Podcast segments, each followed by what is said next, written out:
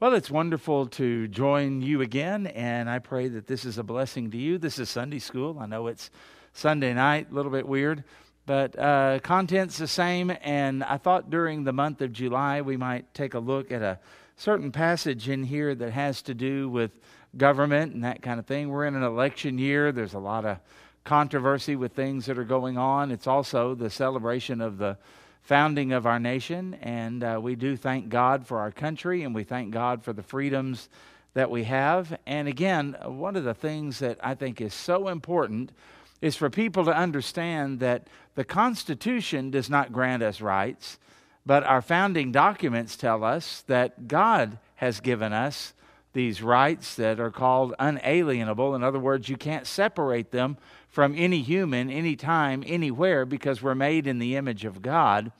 And it's our government that recognizes and preserves God given rights. So always remember that. It always goes back to God.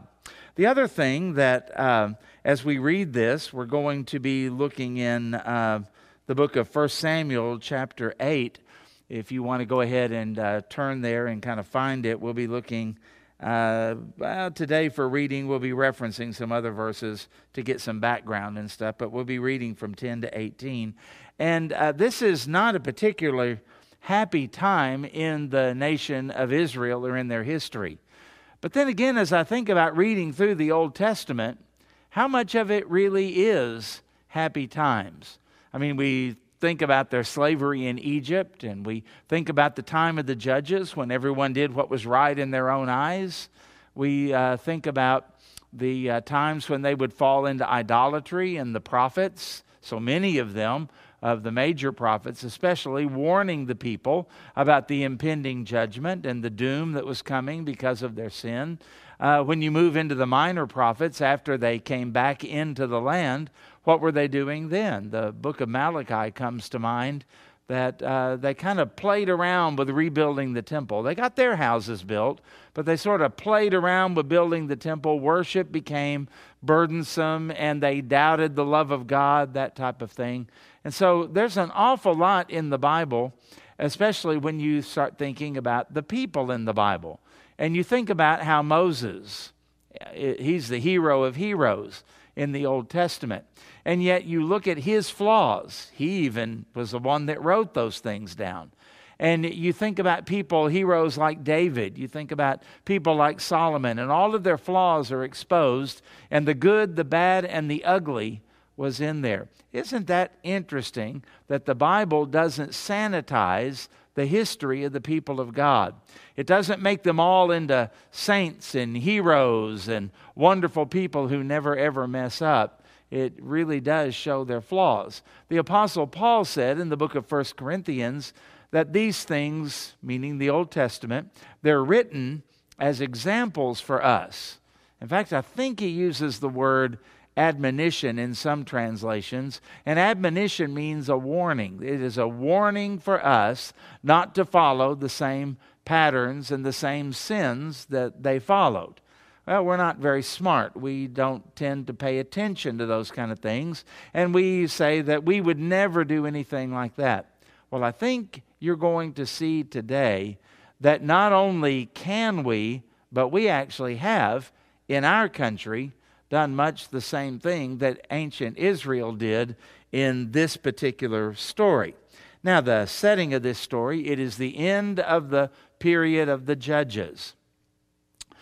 The judges, that was a period where it says in the very last verse, uh, you're familiar with everyone did what was right in their own eyes. But the first part of the verse says, In those days there was no king in Israel. Well, how did Israel get to where they had a king? Because you and I know that uh, there were several kings of Israel, and later when the kingdom split, Israel and Judah. So, how did we get from the time of the judges? Well, at the very end of the period of Judges, a prophet came up, and his name was Samuel, and he did function uh, in the same role as the judges. And as he would rule over the people, advise the people, he was doing that in the power and in the strength and in his walk with God. And so this was the time when God was ruling and reigning, and God was recognized as the true king of Israel. Well, people got tired of that. And as Samuel was growing old, you can imagine with anyone, maybe his judgment was a little bit impaired. Maybe his strength and vitality wasn't quite there. Maybe he wasn't as quick as he used to be, as forceful as he used to be. Maybe he wasn't as influential as he used to be. And people, as we tend to do, they started thinking, you know, Samuel's going to be gone one of these days. And here was the problem Samuel's sons were not walking in the ways of Samuel. Samuel had trouble with his kids too. A lot of God's people did. And so, as this was happening, the elders of Israel started thinking, what are we going to do when Samuel's no longer around? We don't want his rotten kids judging over us. So, you know what? We need a king. Everybody else has a king after all. King would be the way to go. And so that's the context of what we are looking at. Samuel is distressed by this, and so let's begin reading in verse 10 of 1 Samuel chapter 8. So Samuel told all the words of the Lord to the people who were asking for a king from him, and he said, These will be the ways of the king who will reign over you. He will take your sons and appoint them to his chariots and to be his horsemen, and to run before his chariots. And he will appoint for himself commanders of thousands and commanders of fifties, and some to blow the uh, to plow, pardon me, plow the ground and to reap his harvest, and to make his implements of war, putting him to work, and the uh, equipment of his chariots and he will take your daughters to be perfumers and cooks and bakers, and he will take the best, notice that word, the best of your fields and vineyards and olive orchards, and give them to his servants. He will take the tenth of your grain, taxes, and your vineyards, and give it to his officers, cronyism, you might say, and to his servants and he will take your male servants and female servants and the best of your young men and your donkeys and put them to his work. He will take the tenth of your flocks, and you shall be his slaves. Uh, you know what that means, don't you? And maybe they wouldn't actually call them slaves, but they had to live like slaves because everything was under the command and supervision and at the pleasure of the king, no matter who you are. So de facto slavery, we would say. And in that day, you will cry out because of your king, whom you have chosen for yourselves, but the Lord will not answer you in that day. Now, that's interesting. The people of Israel had this pattern as we look over hundreds and hundreds of years, crying out for things. We got to have this, we got to have this, we got to have this, we got to have this. And finally, the Lord would say, Okay, have at it, but don't blame me. Don't blame me for the consequences. And that happened, you remember, with the quail. Oh, you want quail? I'll give you quail, and it'll be coming out of your noses, and that type of thing. They constantly complained. And what the Lord did, and the Lord Himself, was never quite good enough, was He? And I think I see some parallels in the way that we live, in the way that our culture is, in the way that even God's people today kind of act. It's as though with everything God has given us, well, it's not really quite enough and it's not really good enough. And why can't we have everything that ungodly people have? Seems to be uh, a problem for us, but that's also something that was a question that was raised in the Psalms. Why do the heathen prosper? And those type of things. So uh, I think it's part of our human condition. I think it's a part of our fallen nature. I think it's a remnant of our depravity that even as redeemed people who know the Lord, we, we still kind of want a little bit more than what He has provided and what He gives us.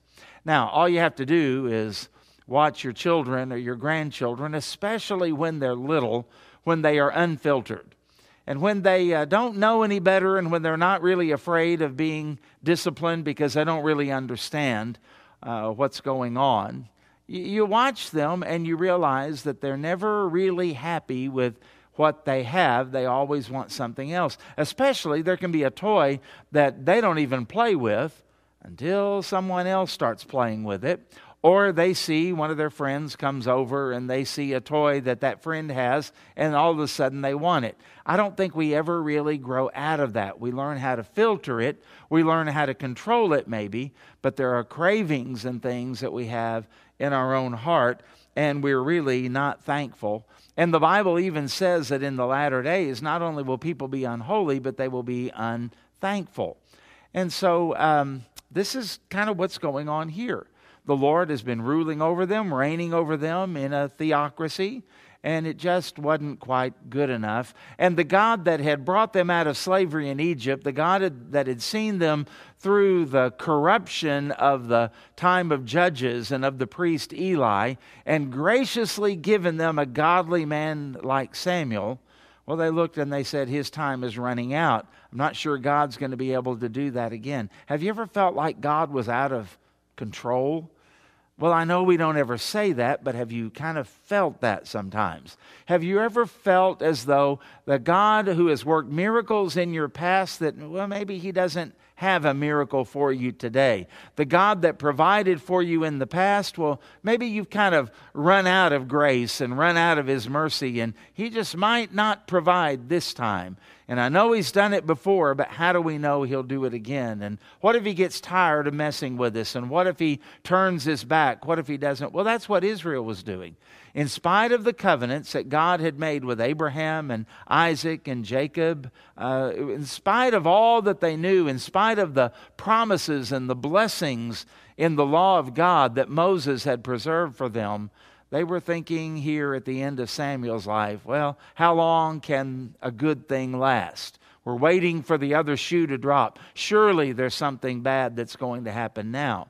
And so as they began to talk, as they began to plan, as they began to think about things, the only solution seemed to be we need a king. If we only had a king, if the king could be there for us, then all of our problems would be over. I mean, after all, it's working for the other nations. And other nations are conquering and expanding their land and building wealth and building empires. Uh, we're being left out. We're not getting our piece of the pie. And so we need a king. And so this king, they thought, would be somebody that instead of having an invisible person reigning over them, they would have someone that they could see. They would have someone that they could go to. You know, there are times when you pray to the Lord and you're not really sure what his answer is going to be. Now, we know he always hears, and there are sometimes he says yes, and we're thankful for those times. Sometimes he says no, and we really ought to be thankful for that because an all wise God knows when to say no and he knows what's best. And then other times, frustratingly, he says, wait, not now, later. And we don't really like that.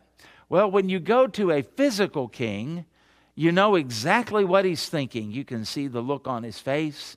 You can see whether he smiles. You can see whether he frowns. You can see whether he's angry. You can tell what's going on if you have a physical king, it also means that when you go out into battle, you don't have to guess. You don't have to wonder, are we doing the right thing in the right way? Are, eh, are we going to win the battle? You've got a king and you can follow that king. And boy, he looks good on horseback.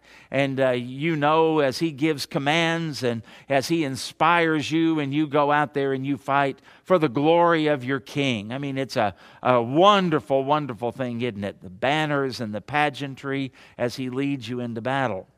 But you know, there's something else too. When you go out and you have a physical king, and he's impressive on horseback, and his entourage and the banners and everything, you know what? The enemy sees that. And so your enemies, those other nations out there, can be impressed by your king as well. I mean, this is a win win situation people are thinking about. So that's the context where Samuel gives them all of this news. Are you thinking about what the king is going to do? He's going to take the best, he's going to tax you, he's going to draft your sons and your daughters into his service. I mean, this is all going to be about him. Kings don't live like regular people, do they? Kings are going to eat when no one else does. If there's a famine, your family may not eat, but the king is going to eat. When there's a drought, you may not have water, and your crops may be sparse, but the king is going to get what's coming to him, and everything is going to be well with the king and for the king as long as that king has anything to say about it. And that's what Samuel is saying. You're going to be like his slaves because you can't go anywhere that the king won't let you go or do anything that the king won't let you do. And Samuel is saying, Why do you want this? Why are you choosing this for yourselves? And basically, basically the Lord says, Samuel, let them have it. Let them have it and let them have what they want. And um, Samuel anticipates that uh, they would be just like we are. We go our own way, do our own thing, press for what we want, disobey what God says. Uh, we have disdain for His wisdom, and we walk in the way that seems right to us. Then, when we get in trouble, what do we do? Oh God, get me out of this. Oh God, where are you? Oh God, why is this happening to me? And Samuel is basically telling them when you reap the results of all of this, that's not going to be good for you because the Lord is going to let you reap what you sow. Well, where did all this happen? What are the roots of this dark period? And uh, the first king, of course, that comes to be the monarch over Israel is King Saul. Most of you know enough about that to know it's not a good chapter in Israel's history. And um, how did they get there? Well, before we really kind of tear apart the verses that we have read, let's just think about what happened on all of this and, and what brought them to this point and, and how this was going uh, downhill for them, because I think you'll see this same thing in our own country as well, something to pray about. First of all, it began with a rejection of God. Back up to verse 7. When Samuel is real concerned and burdened about all of this, he goes to the Lord. Listen in verse 7 And the Lord said to Samuel, Heed the voice of the people in all that they say to you. Now, listen, here's the key. For they have not rejected you, but they have rejected me, that I should not reign over them. Isn't that interesting? God says, Samuel, don't take it personal. It's not you they've rejected, but it's actually me that they've rejected. And so this rejection of God has far reaching uh, consequences. And the influence of this is going to be felt for generations, isn't it? And uh, think about when Samuel, the man of God, when his word, as he represents God, is rejected, he takes it personally. I understand that. And anybody who preaches the Word of God understands that because it seems like when people don't respond, they're rejecting you. It's actually not the case, is it? For those of you who have taught Sunday school, and I would go so far, even for those of you who have raised children, there are things you teach them and values you try to instill in them, and they may or not may or may not take them up. And it feels like a rejection of you. And God would say to us, slow down if you're faithful in proclaiming the truth, then it's really not you who uh, is being rejected, just like Samuel. It's really the Lord. This is far more serious than I kind of disagree with Samuel, and Samuel his time is coming to an end, and all of that kind of thing. The desire for a physical king was a rejection of God. And so, um, what is happening here? There's kind of an idolatry that is going on. The people of this era might dispute that, but um, there's a pride. We know better than God knows. We know better than the prophet knows. We've got a better way. And uh, there's a way, of course, that seems right to man. We know what that happens. And pride, well, we all know what it says. It goes before destruction and a haughty spirit before a fall. And they thought that in their human wisdom, they could assess things better than God could, better than Samuel could.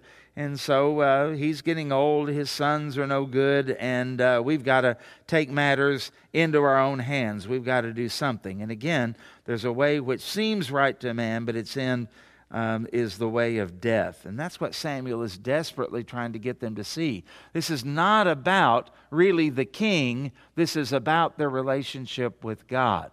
And so many times we tend to think the problems in our nation could be solved by a vote.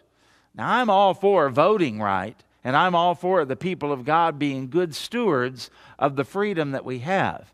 But let's understand the basic problem that we have is a problem of the heart, and it's a problem of sin. And we are seeing the results of that in our nation now because a long time ago, we made a choice and I know you and I didn't. We probably weren't alive, or if we were, we were little kids. But America made a choice to disavow God and yet at the same time give a little bit of lip service to Him every once in a while. But basically, we'll do what we want to do. Our wisdom is better than the wisdom of God, and we're reaping the consequences of it now.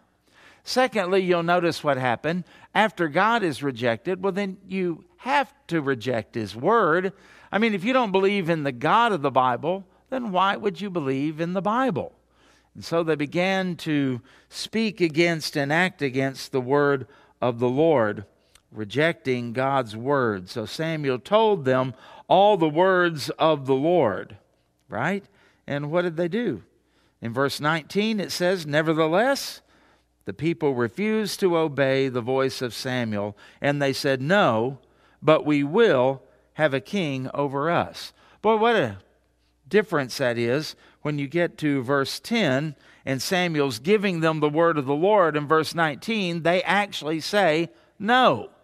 And to say no to Samuel, who is giving them the word of the Lord, is to say no to God. That's a dangerous dangerous position to be in because the authority of God and the authority of Scripture are one and the same, and you cannot have a high view of God and a low view of His Word. Psalm 138, verse 2. I wish more people would grasp this verse.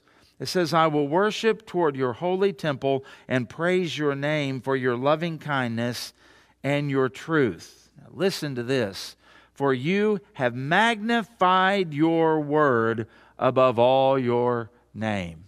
You know, I see people that say, Oh, we love to worship, and they raise their hands and they sing and they cry and they feel so good, and then they walk out of the doors of the church and violate the Word of God. But oh, they love God. I sometimes go and meet with families to plan or preach a funeral. Tell me about your grandma, your grandpa, your mom or your dad, your brother, your sister, your mate. Tell me about them. And I hear all about how, oh, they love little flowers and they love to grow things and they love to fish and they love to do all of these things like that. And then you ask them uh, something about their spiritual life or what was their favorite Bible verse, and they have to scratch their heads. They have no idea. And then they say something like this Well, you know, they never went to church and they, you know, did this and they did this and did this that are all kind of questionable and sinful. And then they say, But I know in my heart that they loved God.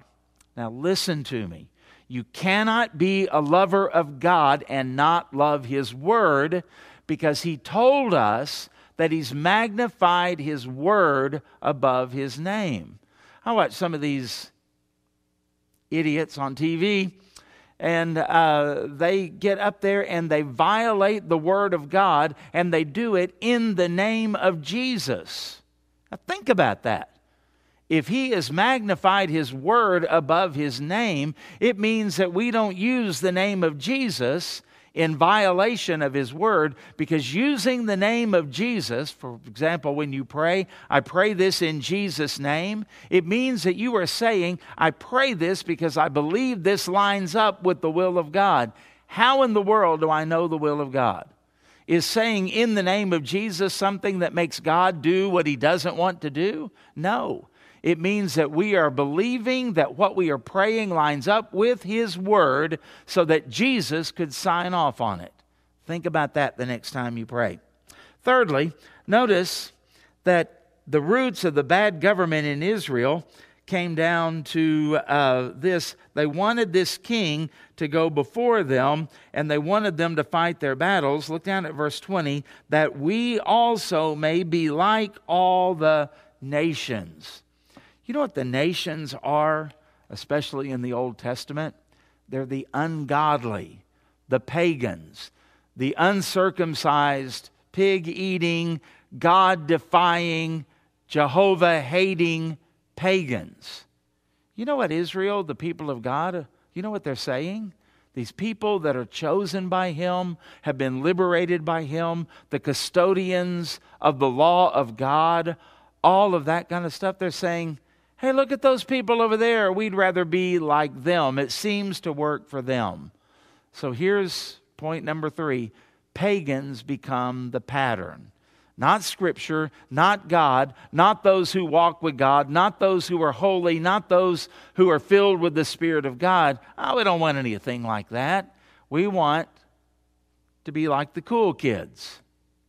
We want to be somebody who is recognized and loved and feared and uh, uh, admired by the rest of the world. We want to be like them. You know, uh, sometimes little kids can be like that. Little Johnny has a, a, a red wagon. I want a red wagon. And uh, she has this kind of a, of a doll. I want that kind of a doll or, or whatever, right? That's what Israel was doing. They have it.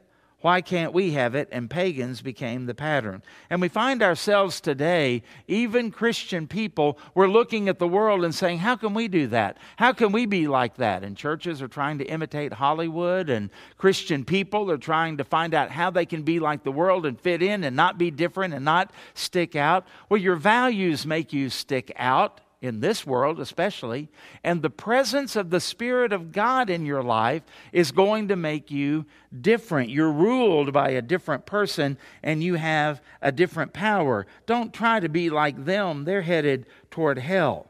We want a king to be like the other nations, that our king may judge over us and go before us and fight our battles. Being separate and different, that was uncomfortable and it also seemed inferior. Basically, what they're saying is we have a better idea than God, and the better idea that we have came from people who are ruled over by the devil. That's a dangerous, dangerous thing. Give us something and someone we can see, and give us something that we can look at and uh, like and understand instead of walking by faith.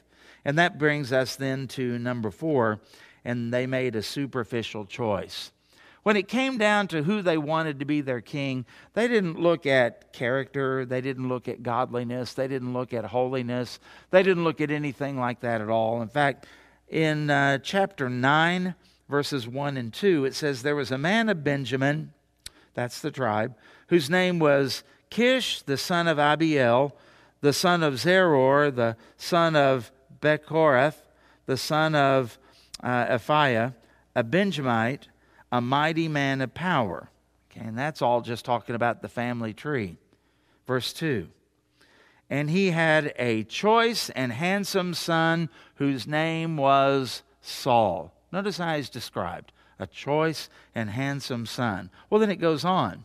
There was not a more handsome person than he among the children of Israel. From his shoulders upward, he was taller than any of the people. You know what? In our day, we might say, well, he looks good on TV. He's got a good stage presence. He's somebody that when he's with other world leaders, I mean, he's going to be tall and strong and he's good looking and all of that. You know, they uh, say that back in 1960, the big reason that John F. Kennedy beat Richard Nixon, and boy, that was just barely, it had to do with how they looked on TV. And Kennedy looked young and he knew how to kind of work the cameras. He was charismatic. And Nixon looked older and kind of dark and he didn't appeal to the camera quite as well. One of the things they say about Ronald Reagan, the great communicator, being an actor, he knew how to, uh, you know, present himself on television and the media. Well, that would have been Saul. And that would have been the basis for their choice. And notice how superficial it was. And boy, so many times today we do the same thing. We choose leaders based on how they look. We choose leaders on how well they present themselves. We choose leaders on what they would promise to give us rather than on their character or upon their convictions or anything like that. So, not much has changed. So, when you look around at the world we're living in, you say, well, is God surprised by all of this? Well, no, he's really not, because even though the people would say, well, we chose Saul, Romans chapter 13 tells us something that we always ought to remember, whether we like our leaders or not. Let every person be subject to the governing authorities, for there is no authority except from God, and those that exist have been instituted by God. Well, easy for Paul to say, Oh, really? Under the Roman Empire? Under somebody like Nero? You see, the Bible tells us that even bad government is preferable to anarchy, like we've been seeing on the streets lately. And respect is the mark of true believers. The Bible tells us that we are to love our neighbor, and that includes cops. That includes people that are against us, rioters and looters, even. We're to love them. And it also would include our presidents and people in Congress and governors and mayors, right? They're our neighbors as well, and we are to love them. Peter actually commands it, and he was under Nero when he wrote this. He says in 1 Peter 2, verse 17, honor all people. Some of you need to remember that when you write your Facebook post. Love the brotherhood, that's the church. Fear God, and look at this honor the king. Paul even commanded us that we're to pray for them in 1 Timothy 2. Therefore, I exert, uh, exert, exhort that first of all, supplications, prayers, intercessions, and giving of thanks be made for all men. And then he delineates for kings and all who are in authority, that we may lead a quiet and peaceable life in all godliness and perseverance. Boy, doesn't that sound good right now? A quiet and peaceable life. Why aren't we having that? Paul would say, look at your prayer life. Look at your attitude toward your leaders. And remember that your attitude toward your leaders and your government reflects your attitude toward God. Hey, folks, let's not make the same mistakes that Israel did. May God help us. May God bless our nation through us as the people of God, as we are salt and light, and as we have understanding of the times. We just explained it to you we just showed you. It fits hand and glove to the times in which we are living. Thank you, Lord, for giving us the insight that we can gain through your holy and inerrant word. Thank you for your time, and may the Lord bless you, and we pray that it enriches your life.